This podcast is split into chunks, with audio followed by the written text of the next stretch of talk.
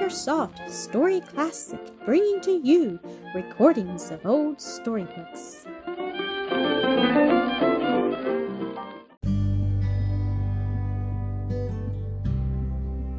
Mildred and Elsie, Episode 16. Wallace Ormsby sought and obtained a second interview with Mr. Keith that evening, in which he asked his senior partner to take him into still closer relations and bestow upon him a priceless gift. Mr. Keith was both surprised and moved. I can't realize that she's really grown up, he said, and I don't know how to spare her even to you, Wallace. But you know, my dear sir, it isn't as if I wanted to carry her away. No, that's quite true, but her mother's right in her is fully equal to mine. Wait a moment till I call her in. So the request and the arguments in its favor had to be repeated. The mother's eyes filled, and for a moment she was silent. Then, holding out her hand to the young man, I have long had a motherly affection for you, Wallace, she said, and there is no one else to whom I could so willingly entrust the happiness of my dear child. And yet it is very hard to give her up. Don't think of it in that way, dear Mrs. Keith, he made answer in tones of the deepest respect, taking the hand and lifting it gallantly to his lips. Think of it rather as taking another member, another son, into the family. It would be joy to me to have the right to call you mother. And I should be proud to own you as my son, she returned with her own sweet motherly smile. But Zillah herself must decide this question. Then I have nothing to fear, nothing more to ask, he said joyously. In truth, no one had any objection to bring against the match, and all went smoothly and happily with the newly affianced pair. The next day Wallace came hurrying in with be- beaming countenance and eager air. Ah, it was you I wanted, he said, finding his betrothed alone in the parlor, whither she had betaken herself for her daily hour of practice on the piano. Won't you put on a shawl and bonnet and come with me? Where? she asked, with a merry twinkle in her eye. Just across the street to look at that house of Miller's. It's nearly finished, and he's willing to sell. But who wants to buy? she asked in her pretty saucy way as she stepped into the hall and tied on a bonnet which she took from the hat rack there, while Wallace threw a shawl about her shoulders. Perhaps we can better answer that question after we've been over it, he said with a smile. So it proved. The snug, pretty, conveniently arranged cottage, so close to the old home, too, seemed just the thing for them. Father, mother, and all the family were presently brought over to look at and pronounce an opinion upon it, and without a dissenting voice the purchase was decided upon. And now there's another and still more important matter to be settled, whispered Wallace in Zillah's ear. There is no hurry, she answered, blushing. There is to be a double or a triple wedding in our church in about a month from now, he went on lightly and in coaxing tones. I want it to be the latter so do four other people. But it all depends on you. Come, darling, why should we wait longer than that? Ah, it fairly frightens me to think of such haste, she said, half averting her blushing face. I don't know why it should, he responded, his tone speaking both disappointment and chagrin, unless you fear to trust your happiness to my keeping. That's because men are so different from women. But to save a quarrel, we'll leave it to father's and mother's decision, shan't we? And she turned to him again with a smile so arch and sweet that he consented at once. Father and mother said, Wait at least until next spring. You are both young enough, and we cannot part so suddenly with our dear child. Hardly a parting, just to let her cross the street, Wallace made answer with a sigh that was not altogether of resignation, then added a hint that he would be willing to leave her in her father's house until spring, and the wedding day indefinitely postponed until some time in the spring. Friends were not kept in ignorance of the engagement, and the two expectant brides and bridegrooms were, until convinced of its uselessness, very urgent for the triple wedding. The double one took place at the appointed time and place, was quite a brilliant affair, and followed by a round of festivities such as the quiet little town had never witnessed before. Evening entertainments were given by the Chetwoods, the Granges, the Keiths, and one or two others. Then life settled back into the ordinary grooves, and the rest of the fall and winter passed without any unusual excitement. The Keiths were quietly, cheerfully busy at other times. Wallace came and went as before, but was oftener left to Zillah's sole entertainment, yet treated more entirely than ever as one of the family. Brighter days were dawning for our friends. Through all these years they had been very diligent in business and very faithful in paying tithes of all they possessed, and the truth of Scripture declarations and promises. The hand of the diligent maketh rich. So shall thy barns be filled with plenty, and thy presses burst out with new wine, was being verified in their experience. This fall, Messrs. Keith and Ormsby found themselves successful in several very important cases, which brought them both fame and money. The town was now growing rapidly, business looking up, and land which they had bought for a trifle on first coming to the place had already doubled and trebled in value. Rupert, too, was succeeding well in his chosen vocation, and both he and his father urged Mildred to cease her toil as a music teacher, saying there was now not the slightest necessity for such exertion on her part. The mother's views coincided with theirs, but Mildred begged to be permitted to go on in the old way, saying constant employment was good for her. She was used to it and liked it, and besides, she added playfully, I enjoy the thought that I am laying a little something by against old age or a rainy day. I'm not likely ever to marry, so will do well to be self helpful. Now why should I not have a business the same as if I were a man? I shall be all the happier, the more useful, and the more independent. So they let her have her way. She was not keeping employment from those who needed it, for there was plenty of students for all the teachers in the place. Effie Prescott was now one of these, most faithful and successful, and full of joy and thankfulness that thus she was able to win her bread, for she had not strength to do so in any more laborious way, and her father was poor enough to feel it a relief to have Effie supporting herself. And I have you to thank for it, she her had said again and again to Mildred. It is one of your good works, and I shall never cease to be grateful to you for it. Indeed, Effie, you owe me nothing, Mildred would reply, not even gratitude, for you have paid well for all I have done for you. You owe it all, under God, to your own industry, energy, and perseverance in the use and improvement of the talents He has given you.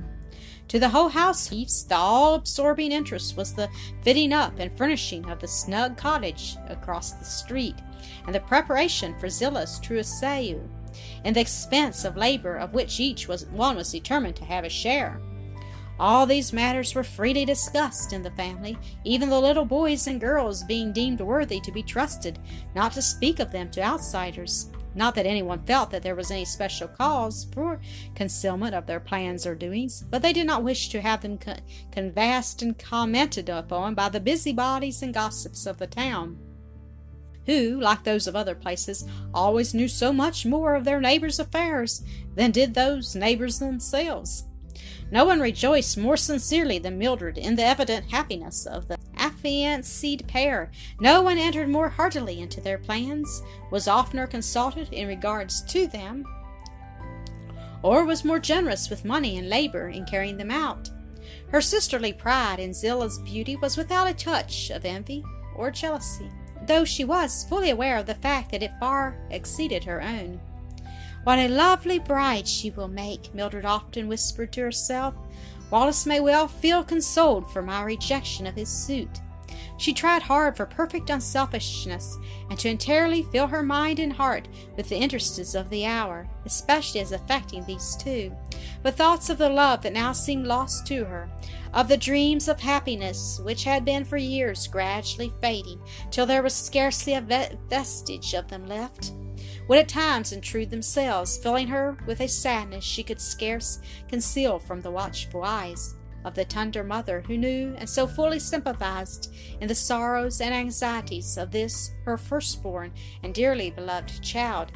She knew that even yet there was a constant longing, a half unconscious daily looking for of news of the wanderer as the mail came in, followed each time by renewed disappointment, and that often the poor, weary heart grew sick indeed with hope deferred. As spring opened, the day for the wedding drew near and the preparations for it were almost completed. Mildred's sadness of heart increased until it cost her a constant and often heroic struggle to maintain her cheerfulness before others, while at times she could not refrain from shedding many tears in the privacy of her own room. One evening her mother, entering softly, found her weeping. My dear, dear child, she whispered, taking her in her arms and caressing her tenderly. My dear, brave, unselfish girl, you do not know how your mother loves you. Precious mother, responded the weeping girl, hastily wiping away her tears and returning the caress, what could I ever do without you, your dear love? I'm ashamed of my depression, ashamed that I should yield to it in this way. Ah, I little deserve to be called brave. It has been a long, hard trial, dear daughter, Mrs. Keith said softly, stroking Mildred's hair, and you have borne it wonderfully well, as you could not in your own strength, I well know. No, never. The joy of the Lord has been my strength, else my heart would have broken long ago. For oh, this terrible suspense, so much worse than any certainty could be. I know it, darling, her mother responded in moved tones. Then would it not be your wisest course to endeavor to convince yourself that either utter indifference or death has ended this for you? Mother, that is not in the power of my will.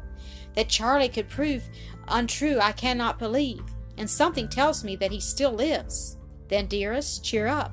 Why this increased sadness of late? I hardly know myself, mother dear. I'm sure my whole heart rejoices in the happiness of my sister and Wallace, yet somehow the sight of it seems to deepen my own sorrow by contrast. I fear it is because I am selfish. I cannot think so, her mother said, so do not harbor that thought, thus adding to your distress. Try to cast your care on the Lord, fully believing the inspired declaration that all things work together for good to them that love God, to them who are the called according to his purpose. He is never for a moment unmindful of one of his children. He has a plan for each one, and suffers no real evil to befall them. Rest in the Lord, and wait patiently for him. Ah, mother, Mildred says, smiling through her tears, I am more and more convinced that all I need to make me perfectly happy is strong, unwavering faith in the wisdom and love of my Heavenly Father. Then I shall rejoice to do and suffer all His holy will, never doubting that what He sends is the very best for me.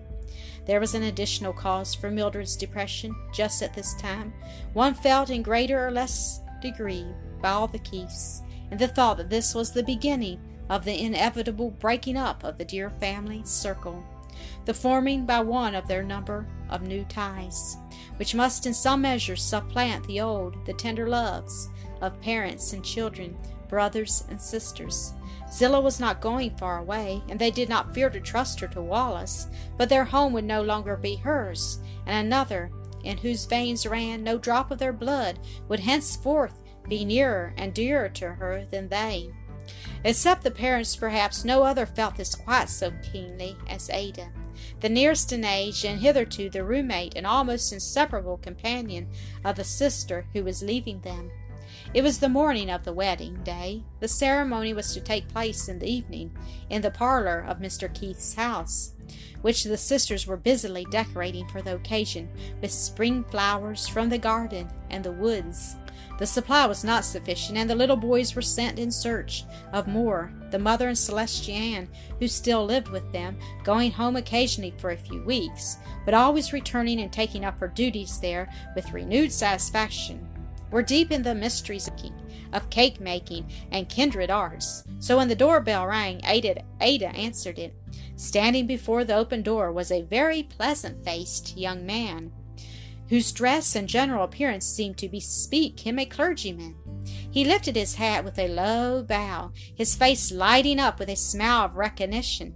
Miss Mildred? he said, half inquiringly, as he held out his hand in cordial greeting. No, sir, returned Ada, giving him her hand, but with a slightly puzzled look. I am Ada Keith. Ah, one of the little ones when I knew you. Not old enough to remember me, I fear. I am from Lansdale your old Ohio home. he handed her a card, on which she read at a glance Reverend Francis Osborne. Ah, I know now who you are. I have a slight remembrance of a big boy of that name who has had time enough to grow into a man, she said with an arch smile that he thought very bewitching.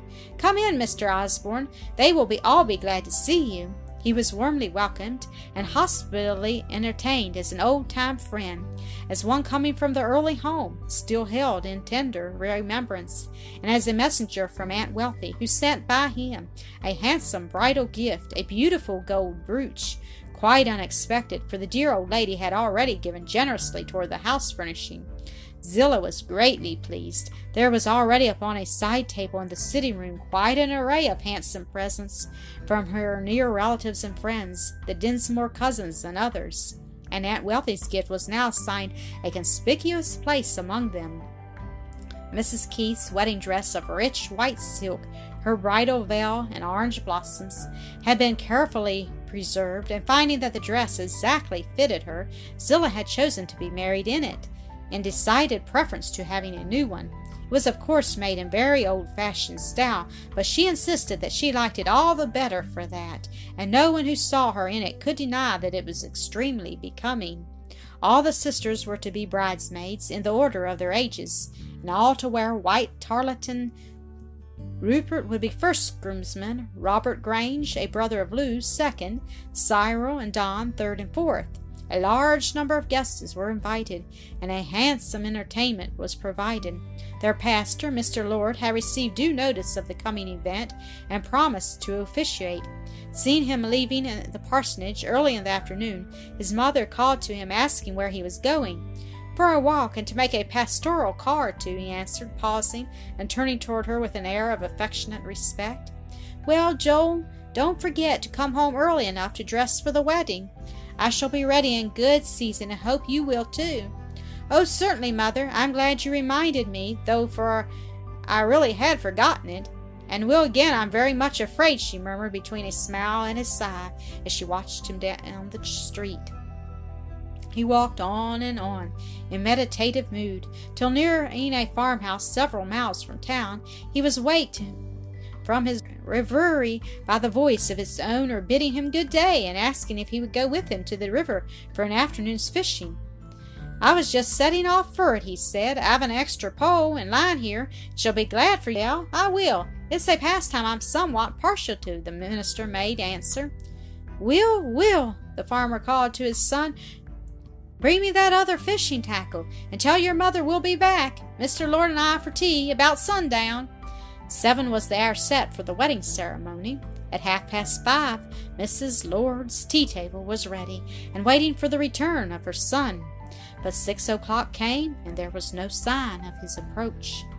I'll go and dress. Perhaps he'll be here by that time, she said to herself, turning from the window from which she had been gazing with constantly increasing anxiety and impatience. She made a hasty toilette, hoping every moment to hear his step and voice but he came not. She ate her supper, watched the clock until the hands pointed to five minutes of seven, then, filled with vexation and chagrin, donned bonnet and shawl, and set off in haste for Mr. Keith's. That gentleman met her at the gate. Ah, my dear madam, I'm glad to see you, he said, shaking hands with her. Walk in. But where's Mr. Lord? The guests are all assembled, now that you are here, and everything is in readiness for the ceremony.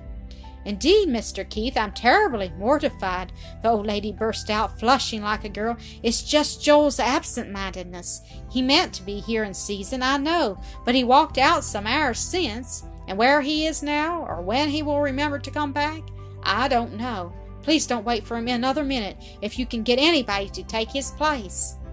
Fortunately, we can, said Mr. Keith. So please, my dear madam, do not feel disturbed about that. He led her into the house and called Rupert and Wallace from the bridal chamber, where the wedding party were assembled. Then Frank, Frank Osborne was summoned from the parlor, where with other guests he sat waiting to witness the coming ceremony.